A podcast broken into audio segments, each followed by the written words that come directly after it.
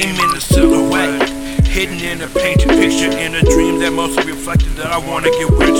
So, shout out to you, miss, with the deep ocean blues, still fluorescent in my mind is my favorite image of you. Heart skipped two beats, started and flushed, you might say, remembering the way your shirt moves and your hips sway. With the breeze only slight, I was probably tipsy that night, so I didn't let emotions out, panic turned to fright. But anyway, I would just like to say that someday I would like to take you out on a date or Netflix and chill. I prefer to stay in your mind. I would want to just to get a glimpse if that happens. I'd love to see the lotus flower fully blossom like a kiss from a rose, hour after hour, day by day. Inform you of the romance mantra, purified just like the waters of Lake Minnetonka. Could have told you over the internet, could have mentioned your name. Believe the romantic word should always be face to face. Your words have me get on. I never know what to say.